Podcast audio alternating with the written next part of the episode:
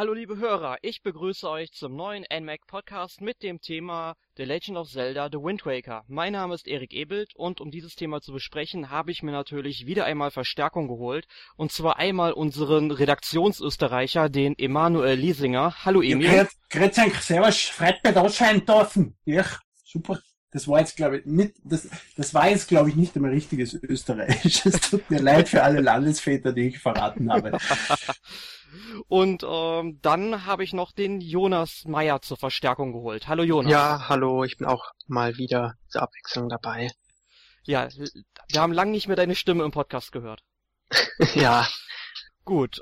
Es geht heute um The Legend of Zelda The Wind Waker und wenn wir dieses Thema besprechen, dann sollten wir erst einmal eine kleine Zeitreise unternehmen und ja, äh, ins Jahr äh, 2000 oder 2001, wo Nintendo die ersten Bilder vom äh, zukünftigen GameCube Zelda präsentiert hat. Das war damals noch auf der Space World, wenn ich mich nicht täusche, oder? Ja, das kann sehr gut sein. Die, Ja. die gab's ja damals noch. Und man war halt von Ocarina of Time und Majora's Mask einen eher erwachseneren oder realistischeren Look von Zelda gewöhnt. Und entsprechend hat man dann auch ähm, erwartet, dass das erste GameCube Zelda so aussehen wird. Und die ersten Bilder haben ja auch wirklich viel versprochen in dieser Hinsicht. Ja, aber das war eine Tech-Demo. Das war nichts anderes als eine Tech-Demo, ist immer nur vorgestellt worden als eine Tech-Demo. Das war nie ein Titel. Das hat einfach nur zeigen müssen, was kann der Gamecube, beziehungsweise damals noch Dolphin. Es war nie darin gedacht, das Spiel da zu sein. Und ehrlich, Ja. mir hat das nicht gefallen. Es hat ausgeschaut wie der Neverhood. Der Neverhood war dieses uralte, war dieses Adventure von 1996 oder so, was mit Claymation, also mit, äh, so wie Bingo oder so mit, mit, mit, äh, wie heißt's, mit Plastilinfiguren und Stop Motion aufgezeichnet worden ist und das spielbares Adventure ist. Und so hat das Spiel ausgeschaut wie Plastilinfiguren, die grauenhafte Körperformen gehabt haben. Ich bin froh, dass Zelda nicht so ausschaut. Da bin ich ein bisschen anderer Meinung. Also mir haben diese Bilder, also für die damaligen Verhältnisse, ich meine, man war ja nur Nintendo 64 Grafik gewöhnt, also das war ja damals dann doch ein Sprung, wie ich finde. Ja, aber das war nicht voll, das war kein Hintergrund. Der Hintergrund war nur schwarz, da war nur ein brennendes Feuer, ein Skelett und Link, die gegeneinander kämpfen. Man hat den, den Boden gesehen, man hat keine Welt gesehen, man hat nichts gesehen. Also ich glaube, wir reden über verschiedene Bilder. Also ich habe da Äh, Bilder im Aber das Kopf. falsch in Erinnerung. Äh, Also ich habe da Bilder im Kopf, wo Link im Schwertkampf mit Ganondorf sich gerade befindet. Kann auch Ganondorf sein, okay, aber es war trotzdem kein Hintergrund, oder? Der Hintergrund ist Doch, schwarz. das war, glaube ich, so ein Laboratorium irgendwie, wo die drin gekämpft haben. Dolphin Tech Demo. So, jetzt werde ich mich vor der ganzen Welt als, als, äh, als kompletter Noob outen. Jonas, was glaubst du? Nee, ich habe die Bilder auch gar nicht direkt im Kopf, aber was man wohl sagen kann, ist, dass die Erwartungen generell erst hoch sind und eigentlich keine dann erfüllt wurden und der Cell-Shading-Grafikstil wirklich nicht so gut angekommen ist. Aber nur bei der ersten Ankündigung. Ja, du hast vollkommen recht. Es, schaut trotzdem nicht gut aus. Ich finde nicht, dass es gut ausschaut. Aber es schaut besser aus, als ich in Erinnerung habe. Es schaut nicht, ich habe eine andere Technik in meiner Erinnerung gehabt, das muss ich zugeben. Die war vielleicht noch vom 64er. Ich glaube, das war die Erstvorstellung von Ocarina of Time oder so. Ja, das kann man natürlich hinkommen. Aber es so schaut, es schaut aus wie Smash. Brothers im Prinzip. Äh, in dem Trailer, den ich jetzt gerade geschaut habe. Oh, ich habe das noch nie bewegt gesehen, werde ich mir nachher auf jeden Fall mal anschauen. Ich habe nur immer nur diese ja, ähm, Screenshots, die ich dann noch in Zeitschriften wieder total damals gesehen habe. Es ist nicht lang, es ist ein 11 Sekunden Video auf YouTube. Also wenn wer das schauen will, der Legend of Zelda Space World 2000 GameCube Tech Demo, mit dem sollte man es schön finden können. Tja. Mit dem alten IGN-Logo noch. Naja, und jedenfalls wenige Monate später hat Nintendo dann die Bombe platzen lassen und das Spiel oder das oder überhaupt das Zelda, was dann für den GameCube kam, sah ganz anders aus. Zum Glück. Also versteh mich bitte nicht falsch. Ich habe nichts gegen ein realistisches Zelda, vor allem da ich jetzt eines Besseren belehrt wurde. So ein Zelda ist gut. So ein Zelda ist Twilight Princess, finde ich super. Aber Wind Waker hat diesen eigenen Stil. Und mir hat da, es hat damals zur selben Zeit 13 gegeben. Das war dieser Cell-Shading-Shooter von Ubisoft. Mhm. der auf diesem Comic aufgebaut hat und einfach diese sinnlose Brutalität an den Tag gelegt hat, einfach weil er es als Comic kennen hat und richtig, äh, richtig schön inszeniert war. Und Wind Waker ist auch so. Ich mag dieses Bunte, ich mag diese Welten und diese, diese Witze, die sich die Entwickler immer wieder erlauben, sondern so wie diese Figur in der, in Präludien in der Heimatstadt, die immer dieses Stück Rotz aus der Nase hängen hat und das wieder raufzieht und dann geht's wieder runter. Das kannst du sonst nicht erlauben, wenn du eine andere Grafik hast. Und ich finde das nett. Nicht als, als durchgehende Hauptgrafik, aber man kann es gern probieren und es hat super funktioniert. Ja, also da kann ich mich dir nur anschließen. Also der Cell Shading Look hat super funktioniert. Ich fand vor allem die Mimiken und Gestiken der Charaktere, die man dann umgesetzt hat, wirklich fantastisch. Wie siehst du denn den Cell Shading Look, äh, Jonas? Ja, das ist wirklich noch der beste Punkt am Spiel, könnte man sagen. Zum einen war er natürlich neu damals und er war natürlich auch für Zelda so, ja, eine Möglichkeit, andere Sachen zu inszenieren, wie du eben sagtest, die Charaktere. Aber sonst sehe ich den Punkt eigentlich noch als gut an. Oh, das klingt ja nicht so nicht so gut in dem Jonas Moment klingt schon. nicht so überzeugt von meinem Lieblings-Zelda. Naja, im Grunde ist es natürlich ein gutes Spiel. Es kommt ja von Nintendo und es ist immer noch ein Zelda. So wie aber, Mario Party Island Tour ja, und Dr. aber Luigi. man hat eigentlich schon wesentlich Besseres gesehen, sowohl davor als auch danach. Ja, aber wenn wir jetzt schon bei The Wind Waker endlich angekommen sind, dann können wir auch ein wenig über die Story reden. Die setzt nämlich zu dem Zeitpunkt ein, Link hat Geburtstag und äh, in der Mythologie von The Wind Waker erhält jeder Junge, wenn er ein bestimmtes Alter erreicht hat, ähm, das Gewand des Helden. Also man erinnert sich hier ein wenig an Ocarina of Time, die immer so bedrückt in ihrer Hütte saß, wenn man später da vorbeigekommen ist. Der Soundtrack war voll super von dem Titel. Vor allem, wenn du mit dem Boot fährst übers Meer und dann dieser schöne Fake-Orchester-Soundtrack spielt. Aber ich, ich, ich, ich nehme vor, verzeiht mir. Nein, aber wenn du schon am, ähm, dabei bist, was zu erzählen, dann könntest du ja mal sagen, wie The Wind Waker ähm, in der Chronologie von Zelda eingeordnet wird. Oh, da muss ich Hyrule Historia hernehmen. Also es gibt ja drei verschiedene Zeitlinien, die im Endeffekt, äh, Erik lacht schon, ich habe das vorher schon erzählt. wenn, wenn, wenn man uns auf Video sehen wird, würde ich jetzt auch schon wie ein alter Mann, der das dicke Buch hernimmt und sich damit niederlässt. Ja. Also es gibt drei verschiedene Zeitlinien, die immer nach Ocarina of Time äh, enden und sich dort eben aufsplittert, die Zeit. Es gibt die Zeit, in der Link bei Ocarina of Time verliert, die dann eben in der Zeitlinie äh, von, von A Link to the Past bis zu Adventure of Link am, am NES geht. Dann gibt's die zweite Seite, Link gewinnt, äh, aber die Zeit, die, die, die Zeit geht weiter, wenn Link jung ist. Da kommt dann Majora's Mask, Twilight Princess und Four Swords. Und dann gibt's eben die Zeit, die ganz normale, wenn Link bei äh, Ocarina of Time gewinnt. In seiner Erwachsenen-Ära kommt dann eben gleich als erstes nach einiger Zeit, wenn, nachdem Hyrule, Hyrule versiegelt und überschwemmt wird und nach Ganons Auferstehung und Hyrule versiegelt wird und verschwemmt wird, kommt dann der Wind Waker.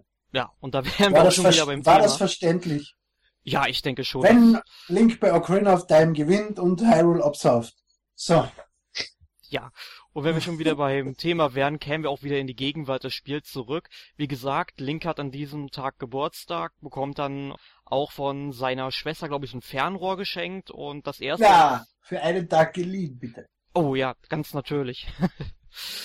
ähm, ja, und äh, das erste, was natürlich an diesem Tag passiert, ist, dass ein riesiger Vogel dann über der Insel in den Wald abstürzt, nachdem er von Piraten befeuert wird. Und Link ist natürlich neugierig, besorgt sich Schwert und Schild. Nee, ich glaube erstmal nur Schwert, oder? Mhm. Das Schild bekommt er erst später ausgeliehen und macht sich daran, die äh, Person zu retten, die in den Wald gefallen lassen wird. Ich hatte eben gesagt, dass der Vogel da abstürzt. Das ist nicht ganz richtig. Er lässt halt nur ähm, die Protagonistin Tetra fallen. Tetra, Zwinker. Haha. ja, Bitte. ja, Link eilt zur Rettung und ähm, die Piratenbraut, wie ich es jetzt mal nennen würde, ähm, wird dann, sag ich mal, Links Ansprechpartner in dieser großen Welt, die sich bald auftun wird. Tetra ist in Wirklichkeit Navy. Das war das, was ich anzwinkern wollte. Ja, und im Prinzip äh, wird dann, nachdem äh, Link Tetra befreit hat aus dem kleinen Wald, anstatt Tetra seine Schwester dann entführt. Wie heißt seine Schwester? Äh, Ariel, glaube ich, ne? Ariel, genau. Äh, wird sie entführt und er kommt dann, geht dann mit den Piraten mit zur dunklen, Ba- dunklen oder verwunschenen Äh, Bastion? verwunschene Bastion. Verwunschenen Bastion um dort eben Ariel wieder zu befreien. Genau. Dann trifft Link, glaube ich, auch auf Gendorf. Ich glaube, so viel kann man schon verraten in dem Punkt. Das ist in der ersten Stunde des Spiels. Ja, ich glaube, das ist ein Spoiler, äh, ein Trailer. Also das ist kein wirklicher Spoiler. Ne? Aber vorher, wir haben was Wichtiges weggelassen. Äh, die Piraten nehmen Link nur noch, noch Portemonnaie mit. Was so im Grunde die, die, die Hub-Insel des Spiels ist, wo da auch der Markt ist und man trifft dort auf andere wichtige Figuren und so. Und dort trifft man auf den, auf den roten Leuenkönig, was der Begleiter von Link im, im Rest des Spiels im Prinzip ist, was äh, verwunschenes Schiff ist oder verzaubertes Schiff mit einem Drachenkopf, mit dem Link dann reist. Das stimmt überhaupt nicht, was ich gerade sage. Doch, also das schon, schon Na, na. verwunschenes Schiff. Also wer sich wirklich Ja, ja, hinter dem ja, Schiff na, verbindet, na, verraten wir jetzt na. an der Stelle natürlich nicht. Weißt du was, weißt du was nicht stimmt, dass das Ganze vor der verwunschenen Passion ist? Das ist danach. Du hast vollkommen recht, man wird ja da Weil man, man bei Petra, die Piraten schießen Link ja mit einer, mit einem Katapult in einem Fass auf die verwunschene Bastion, weil sie dort nicht anlegen wollen. Und dann eben, nachdem Link Ganondorf trifft, wird Link irgendwo im, im, im, Meer versenkt und vom Roten Leuenkönig nach Portemonnaie gerettet. Exakt, und von dort an tut sich dann nach und nach die Spielwelt, die diesmal auf Inseln verteilt ist, auf. Genau, weil die Welt ist ja Hyrule nur eben abgesoffen. Das heißt, es haben nur die Bergspitzen überlegt. Genau, Und die jetzt scheinbar, kleine Inseln sind. Weil das sind alles nur kleine Inseln. Also es gibt ein bisschen größere Inseln, aber die sind alle nicht viel größer als die, weiß nicht, die Oberwelt von Hyrule in Ocarina of Time. Das kommt hin, oder? Ich, ich würde nicht mal sagen, dass diese Größe erreicht wird im Endeffekt. Also Ocarina of Time war schon wesentlich größer. Dann, dann, dann, äh, Kaka, nein, nicht Kakariko. Wie ist die Hauptstadt, von- die erste? Kokiri. Kokiri, ja. Hast du die Kokiri? Koki ja, die Stadt, wo Link in Ocarina of Time direkt am Anfang aufwacht, ist Kokiri. Also das heißt gleich wie das Volk. Okay, mir gewusst, das Volk heißt Kokiri. Weißt schon, ja, so wie Kokiri. Das ist, Ja. kommt als Größe, das kommt als Größe gut hin. Mit ein bisschen versteckte Höhlen links und rechts. Viel größer ist es nicht. Und, und, und man reist zwischen diese Inseln, die eben teilweise auch viel kleiner sind. Man kennt's aus, ähm, na, wie heißt's, der neueste Zelda-Titel? Also auf Heimkonsolen. Skyward Sword. Ja. Man kennt's aus Skyward Sword und das ist ja ähnlich, nur dass man halt zwischen schwebende Inseln hin und her. Die Größe kommt ähnlich hin. Man findet immer wieder auf Inseln, man findet kleine Inseln und dort ist dann eine Schatztruhe. Es gibt aber auch größere Inseln, wo ganze Tempel und ganze Städte sind. Genau, und diese ganze Zelda-Faszination, die basiert dann natürlich wieder darauf, dass man in den Dungeons Items findet, mit denen man dann zum Beispiel auf den kleineren Inseln dann Höhlen sprengen kann, dort den ähm, äh, Entehaken benutzen kann, etc., um dort dann halt Herzteile oder Schatzkarten zu finden. Ist richtig, gell? Und damit ist man wieder beim normalen Zelda, so sehr es cellschädig ist und so sehr es keine Oberwelt gibt, in dem Sinne, keine große. Und trotzdem macht es einfach Spaß, weil man trifft ja auch auf, auf Charaktere auf, der, auf die Reisen. Man trifft auf Dingel, der irgendwo seinen Kartografieturm eröffnet hat. Man, man trifft immer wieder auf, auf Fische und auf, auf große Kraken, die einen versuchen zu töten. Und alles Mögliche. Ein und sammelt richtiges dann, Piratensetting quasi. sammelt dann auch den wichtigsten Gegenstand des Spiels, äh, ziemlich früh den Taktstock des Windes, mit dem er dann äh, unter anderem den Wind äh, steuern kann, was gleich ist wie bei Ocarina of Time im Prinzip die Ocarina. Man hat einfach mit, mit, mit, gewissen Tastenkombinationen, die man mit dem Taktstock macht, dann die Möglichkeit, ein Lied zu spielen.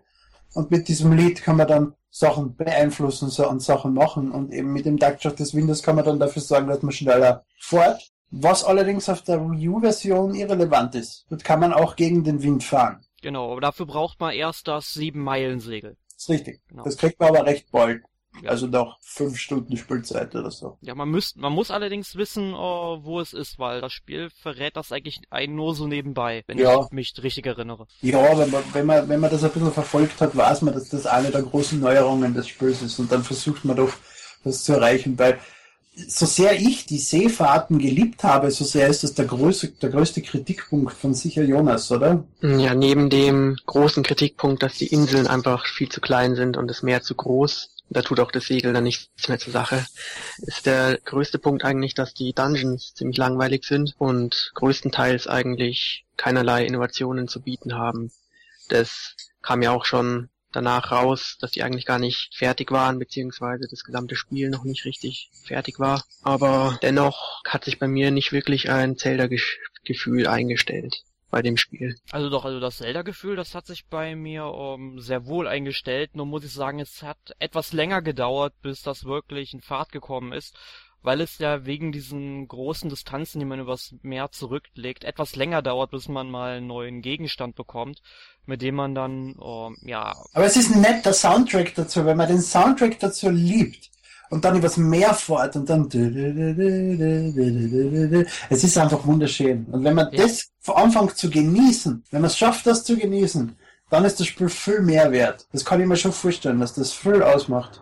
Ja. Weil einfach, die einen sehen das als langweiliges Zwischending, wo man nichts machen kann, und die anderen sehen das als, als Ding, was auch ähm, auf der Wii U-Version besser ist, weil du ja jetzt die Seekarte auf, der, auf dem Gamepad hast. Du kannst jetzt was machen, während du fährst. Du kannst schauen, was passiert. Genau. Na, und das, das war für mich ja das Großartige an der Gamecube-Fassung mit dem Ding Receiver. Den kriegt man recht früh im Spiel, ist eine Verbindung zwischen Gamecube und GBA äh, und du hast dann auf dem Game Boy Advance die Möglichkeit, eben dasselbe anzuzeigen wie auf dem Gamepad damals schon. Die Karten das, das, das, auf dem Meer und dann siehst du dort, wo ist ein Piratenschiff, wo ist eine Insel und kannst dort rumfahren, kannst Ziele setzen. Das, ist, das war sehr hilfreich damals.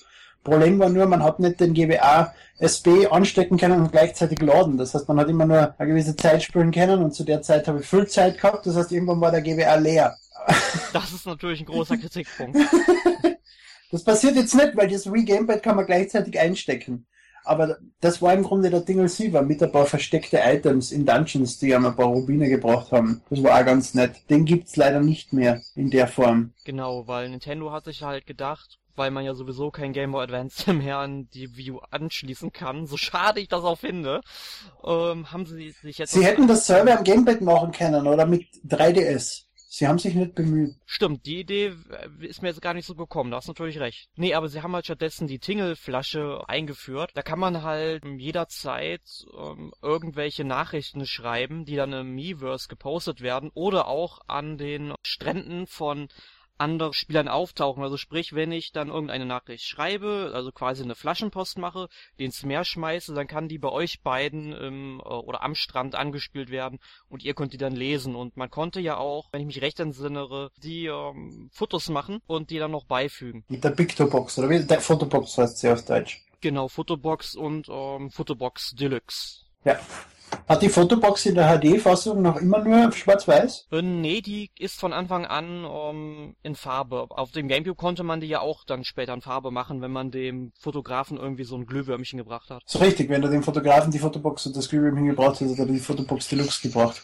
Das war das Short, weil du bist, es gibt in dem Spiel die Nintendo Gallery, oder wie heißt sie? Nintendo Mini? Äh, Mini-Tendo. Mini-Tendo Gallery. Und dort kann man äh, Gegner fotografieren mit der Fotobox. Nicht äh, nur Gegner, auch alle möglichen ja, Charaktere. alle ne? Charaktere. Im Grunde alles fotografieren. Dann bringst du sie zu dem Typen, der nimmt das Foto und macht daraus eine Figur. Und wenn du die mit der normalen Fotobox machst, sind die Figuren, die er hinstellt, auch schwarz-weiß. Oh, das erstens, wusste ich noch gar nicht. Ja, und erstens musst du dann erst die Fotobox Deluxe finden, dass der dir dann Farbfiguren macht, weil du dann vielleicht schon schwarz-weiß-Figuren hast.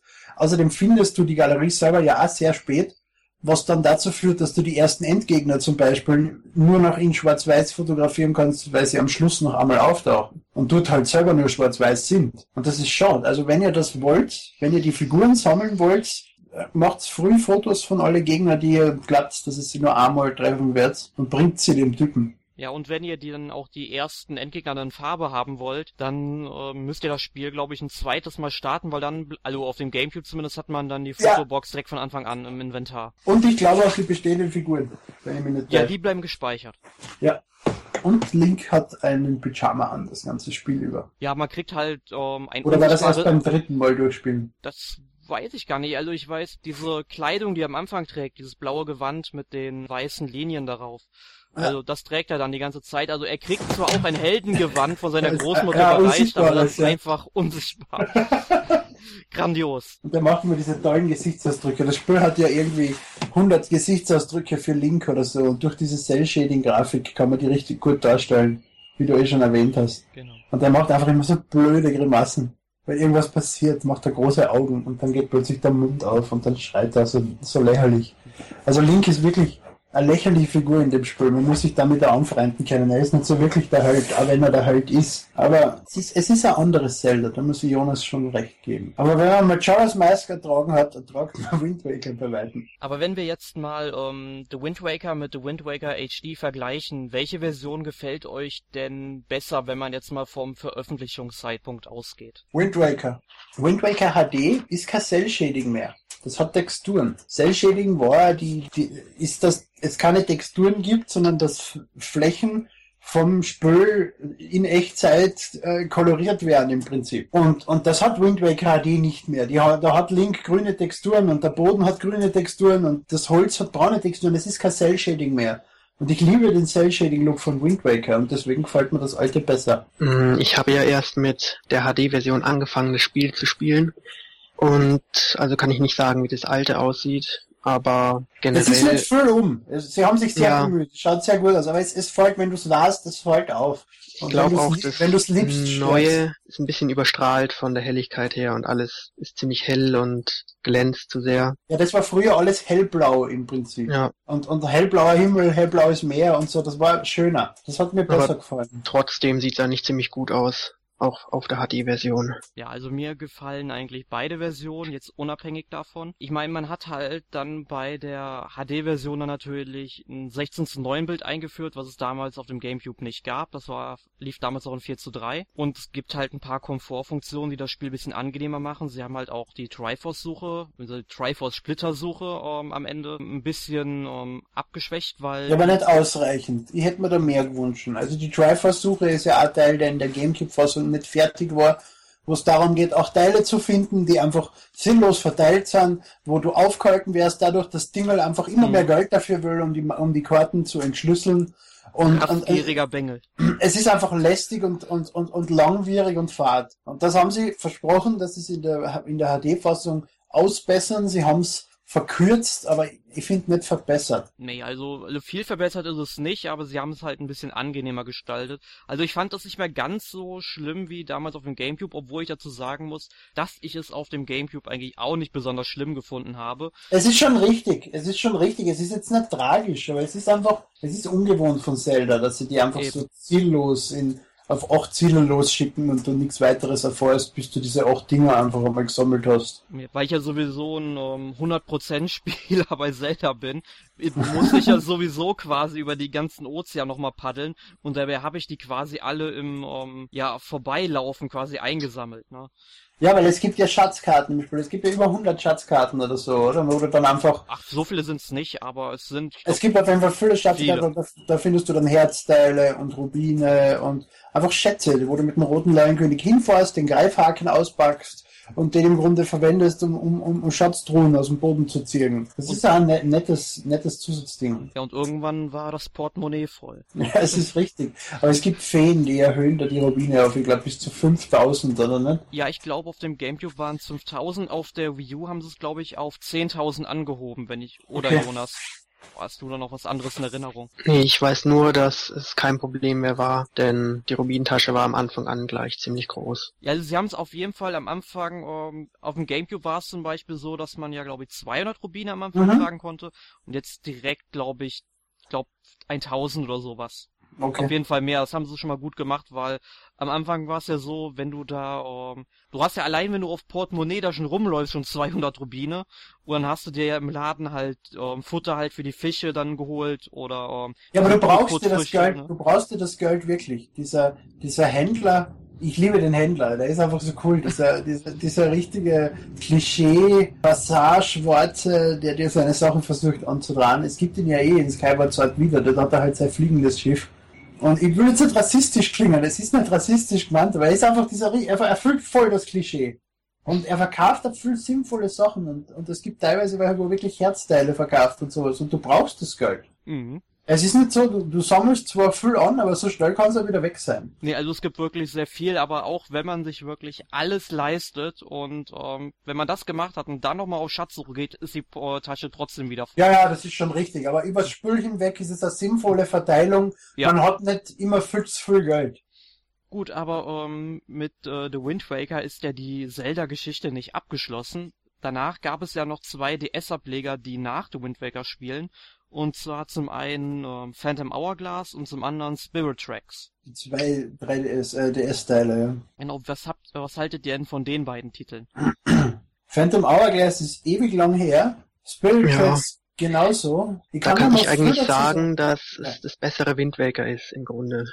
Es hat eigentlich alle Fehler des Vorgängers ausgebügelt. Findest du bei Phantom Ja. Hourglass oder Spirit Tracks? bei Phantom Hourglass. Also es gab wesentlich mehr zum Sammeln, also Schiffsteile, dann diese ganzen Tropfen. Die Inseln waren größer, also es gab richtige neue Gebiete zum Erkunden. Und sonst, natürlich kann man diesen Tempel des Meereskönig irgendwie schlecht finden. Aber auch er war ziemlich genial gemacht eigentlich und hat neue Innovationen ins Spiel gebracht, was Wind Waker eben nicht wirklich hatte. Also innovativ war Phantom Hourglass auf jeden Fall, nur muss ich sagen, gefiel mir das Spiel gar nicht so gut, weil es hat mich am Anfang so ziemlich gestört, dass es ja gerade mal vier Gebiete gab. Ich meine, auf, in jedem Gebiet gab es dann irgendwie eine größere Insel und die Gebiete waren halt auch alle voneinander abgetrennt. Man musste halt erst eine Insel erkunden, konnte dann erst in das nächste Gebiet fahren und so weiter. Und die Phantom Dungeons waren halt auch ziemlich klein, muss ich sagen. Phantom Hourglass ist mir deswegen sympathisch, weil es ein 2DS-Killer ist. Na, stimmt. es gibt im Phantom Hourglass recht früh dieses Rätsel, wo du unten die Seekarten hast am Touchscreen und am Topscreen hat man einen ja. Stempel. Und man muss diesen Stempel auf die Karten bringen. Wie macht man das? Man klappt den DS einfach zu und Ja. bringt das Ding in den Sleep-Modus. Oh, und ja. auf das muss man erst einmal kommen. ja, dass also, Nintendo wirklich so out of the box denkt, dass man die Konsolen zuklappen muss und dann halt wieder aufklappen und dann ist der Stempel drauf. Ist, ist ja eigentlich logisch. ja. Ähm, nur wünsche ich jedem Besitzer von einem 2DS viel Spaß dabei, sein Gerät zusammenzuklappen. Nee, nee, Aber es- es gibt sicher eine Lösung. Ich habe das irgendwo mal gelesen. Es gibt eine Lösung. Ja, man, es gab, glaube ich, bei dem ähm, 2DS ja auch eine, ähm, irgendwie so einen Schalter, wo man den mit in den Schlafmodus setzt. Ja, genau. Und so dann- ist es. Ich denke mal, so wird es dann geregelt sein. Ja, ja, ist schon richtig. Aber da muss man noch mehr out of the box denken. Was? Das macht das Rätsel viel schwerer. Eben. Aber trotzdem, dieses Rätsel, finde ich, ist so eines der genialsten Rätsel, die sie in Zelda überhaupt hatten. Und Ja. wenn du, wenn du da am DS sitzt, du denkst 15, 20 Minuten nach, wie kriegst du den da hin? Ja, und auf einmal kommt dir so, die Erleuchtung, ja, über dir, über deinen Kopf schwebt dann so eine Glühbirne, ja. Du, du klappst das Ding zu und das ist das Rätsel gelöst. Dieses Gefühl, das habe ich bis heute noch in Erinnerung. Aber ich muss sagen, viele Leute sind sicher dadurch draufgekommen, dass sie das Ding frustriert weggetan haben, dann wieder aufgeklappt haben und sich dann gedacht haben, hey cool, der Stempel ist jetzt drauf. Und dann, Schatz, hast du mit meinem DS gespielt? Wie hast denn du den Stempel da drauf gebracht? Und das dann noch immer nicht überreißen, warum der Stempel jetzt drauf ist. Gut, und aber ich muss halt schon sagen, dass mir Spirit Du Tracks hast deinen eigenen DS, spiel nicht immer mit meinem. Nein, aber Spirit Tracks hat mir dann doch schon was besser gefallen. Ja. Ne, Ja, es war nett mit dem Zug. ja, ich meine, das war zwar ein bisschen ungewöhnlich, aber ich fand's halt cool, mit dem Zug rumzufahren, dann da mit der Kanone auf die Gegner zu schießen und so weiter, ne? Und es hat auf jeden Fall äh, wirklich tolle Geschichte erzählt. Mhm. Aber es hätte mir besser gefallen, wenn es die Wind Waker Grafik gehabt hätte. War's Mhm. doch im Grunde so. Ich meine, Ja, es- nein, nicht, nicht top-down, sondern wirklich als, als, als Third-Person äh, so, okay. Action-Adventure. Hätte ich gern so als Remake, so wie von den Kingdom Hearts äh, Teile gibt's das ja für die Playstation 3 oder so, wo sie das Kingdom Hearts für den Game Boy Advance als Kingdom Hearts neu gemacht haben, wo, die, wo sie dieselbe Story erzählen, nur eben als 3D-Teil. Sowas hätte ich gern. Das wäre mal eine Idee. gut, aber jetzt schweifen wir schon zu anderen Spielen ab. Dann können wir auch direkt mal sagen, was habt ihr denn letzte Woche so gespielt? Jonas, mach doch mal den Anfang. Ja, ich äh, verbringe die letzte Zeit eigentlich nur noch mit Dark Souls 2. Das wird sich aber bald wieder ändern, wenn die Uni wieder anfängt. Aber Wenn du bis noch nicht, dahin, wenn du den ersten Akt abgeschlossen hast. ja, bis dahin habe ich damit eigentlich genug Stress und genug zu tun. Also wenn wer Dark Souls nicht kennt, das ist circa eines der zagsten Spiele, die man sich antun kann auf der aktuellen Konsolengeneration. Mm, Ja, das wird gerne so gesagt. Ich ist im Grunde auch wahr, aber es ist halt ein einzigartiges Erlebnis. Ich, ich verstehe es nicht. Ich habe es auf der Gamescom gezeigt gekriegt von den Entwicklern und selbst der Entwickler ist in der Demo mehrmals gestorben. Ich glaube, du warst damals eh da, eh, oder Erik? Ja, das war aber so, glaube ich, noch. War das nicht sogar der erste Teil noch? Ja, das war der erste Teil. Genau. Das war die Präsentation vom ersten Teil, das ist richtig. Aber der erste Teil steht immer nichts nach im, im, in der Anzahl der Genau. Tode. Ja, aber es war schon äh, witzig dazu zu sehen, dass auch der Entwickler da Probleme mit dem Spiel hat. Und es ist einfach unfair schwer. Und ich, ich tue mir sowas nicht an. Ich habe ich hab keine Freude mehr mit sowas. Ja, bei- das ist das Problem, was die meisten dann sehen. So schwer ist es nicht, wenn man sich wirklich drauf einlässt und dann die ersten Stunden schafft. Dann macht es auch Spaß und bietet wirklich neue Erfahrungen. Ja, weil sonst es hat, es hat viele RPG-Parts und das schließt für mich leider aus. Ja, aber ich sag mal so, ähm, da bei Rollenspielen, ich, ich möchte schon, dass ein Rollenspiel ähm, fordernd ist oder schwierig ist. Aber ähm, da muss ich sagen, hohe Schwierigkeitsgrade gefallen mir dann in Spielen wie Mega Man dann doch besser. Oder Mario. Was hast du denn gespielt, Emil?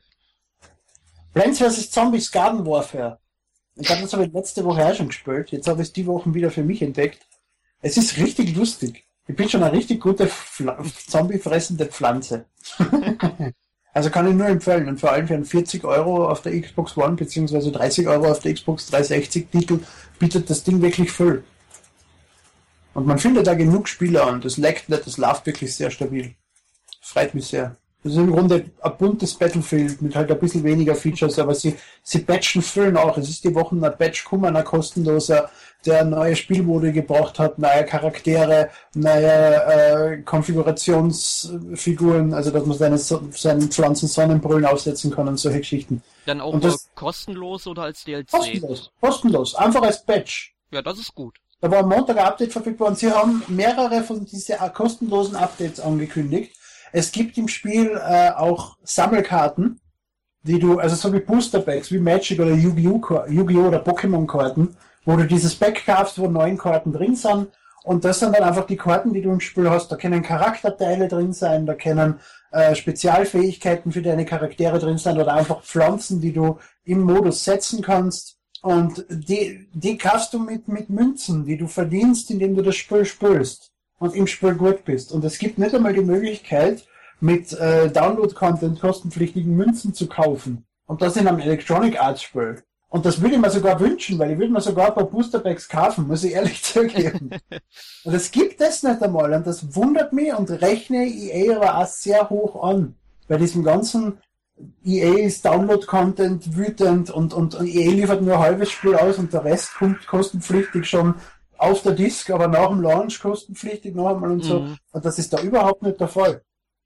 Nicht Ja. einmal da, wo es wirklich Sinn machen wird, gibt's an, äh, gibt's Käufe. Da hat der Konzern ja mal was richtig gemacht. Mhm. Ja, wenn wir dann schon bei Und Electronic falsch. Ja. ja, wenn wir dann bei Electronic Arts sind, ich habe diese Woche noch ein paar Runden Titanfall gespielt. Dann habe ich ähm, Professor Layton die verlorene Zukunft abgeschlossen. Hab Ah, Professor Layton habe ich auch noch gespielt, aber den neuen Teil, das darf ich jetzt erwähnen, weil inzwischen ist der NDA vorbei. Den habe ich ja schon die letzten zwei Wochen gespielt, aber da habe ich es ja nicht erwähnen dürfen. ja, Professor Layton geht bei mir auch weiter. Also ich habe dann auch direkt mit Der Ruf des Phantoms angefangen, habe das jetzt zur Hälfte ungefähr durch. Und ansonsten habe ich diese Woche ähm, Thief auf dem PC gespielt. Wie ist das? Das hat ja recht gute Kritiken gekriegt, unter Anführungsstrichen. Ja, also ich sag mal so, ähm, Square Enix wollte damit, oder, oder Entwickler Eidos Montreal hat's glaube ich gemacht, ne, die wollten damit halt vermutlich irgendwie ein sehr viel actionlastigeres Spiel draus machen, haben dann aber irgendwann gemerkt, okay, dann verscherzen wir uns, äh, verscherzen wir es uns endgültig mit den langjährigen Sea-Fans, die halt seit mehr als zehn Jahren auf einen neuen Teil warten mhm. und ähm, haben dann halt die Entwicklung ein bisschen umgeschmissen, wirklich dann darauf geachtet, dass man auch wieder Schleichelemente einfügt. In der Mitte des Spiels oder was? Das heißt, die erste Hälfte ist Action, die andere Hälfte Schleich oder was? Äh, nee, nee, also es gibt wirklich von Anfang an Schleichmomente. Also sie haben schon den Anfang überarbeitet Ja. da wieder, okay. Ja, okay, also du musst auch tatsächlich schleichen, nur du merkst halt schon, wenn du damals in Thief 1, also ich habe es nie gespielt, ja, weil es bei ich schon, ich mir, habe die ersten zwei Teile gespielt. weil es bei mir leider immer abgestürzt ist am PC, warum auch immer. Und ähm, nur wenn da halt ein Soldat kam, ich hab's halt mal, oder halt so eine Wache, äh, ich hab's in Let's Plays etc. ja gesehen, ähm, du hast halt wirklich eine geringfügige Chance gehabt, dass du das überlebst, ja. Und jetzt nimmst du es locker mit drei, vier Wachen gleichzeitig auf und das danach noch die Hälfte der Energie. Ne? Und ähm, da ist es eigentlich so, ist es egal, wie du da ähm, durchrennst, du wirst dann, glaube ich, so ein bisschen unterschiedlich bewertet am Ende, so ähnlich wie in Splinter Cell haben sie es gemacht, ne? Ja, es ist ja im Prinzip das ganze Spiel dasselbe Problem wie Splinter Cell auch hat, ne? Ja, wobei Splinter Cell funktioniert so richtig gut, wie das, wie Ubisoft das gemacht hat. Nur Inzwischen. Aber inzwischen kauft's keiner mehr. Das heißt, das ist dann wieder ein Problem. Das heißt, es funktioniert wieder nicht. ja, nee, So, aber gut. grundsätzlich, ähm, sie haben halt so ein paar Sachen halt nicht drin gemacht, äh, reingemacht, die ich gerne drin gesehen hätte. Nur, dass man zum Beispiel, wenn man über Teppichböden geht oder wenn man über Dielen geht oder Fliesen geht, dass die Das Geräusche Thema ganz der nächsten sind. Woche ist Genau. Bravely Default, bevor Erik noch weiter über, über Thief redet. Liebe Hörer, der Emil versucht diesen Running Gag in wirklich in jede Ausgabe unterzubringen und, er hat es bisher in jede Ausgabe Es ist reingeschafft. Yoshi's New Island. Und das Ja. ist kein Running Gag, es ist einfach nur das Versagen von Erik, um das Spiel zu spielen. Um Aha. das nur noch einmal klarzustellen. Ja? Yo, man. Und das Versagen meines Hirns, mir das zu merken. So. Äh, Yoshi's New Island. Habe ich auch schon gekauft, aber noch nicht gespielt. Aber es ist im 3DS, weil äh, Professor Layton ist ja Download. Und Pokémon Link habe ich noch viel gespielt. Pokémon Link ist ein sehr guter Titel. Für 8 Euro macht er wirklich süchtig. Ja. Gut. Solltet ihr Fragen zu einem dieser Titel haben, vor allem Yoshi's New Island, oder auch, es kommen natürlich Podcasts zu Professor Layton vs. Phoenix Wright und zu Pokémon Link. Solltet ihr Fragen haben, schickt sie uns per Post, Fax, Fax. Schickt sie uns per Fax. Fax ist eine gute Idee. Das ist neu. Es gehen Äh. aber auch die gängigen Formate wie E-Mail, Facebook, Twitter und was es sonst nicht so gibt. Bitte ein Fax. Ich richte eine Faxnummer ein. Ja. Ich brauche eine Faxnummer. Ich habe eine Faxnummer. Faxt's mir an 0043 664 52 62 38 9. So, meine Faxnummer. Ich habe wirklich, eine ich hab wirklich eine Faxnummer. In dem Sinne sage ich Faxanadu und bis nächste Woche.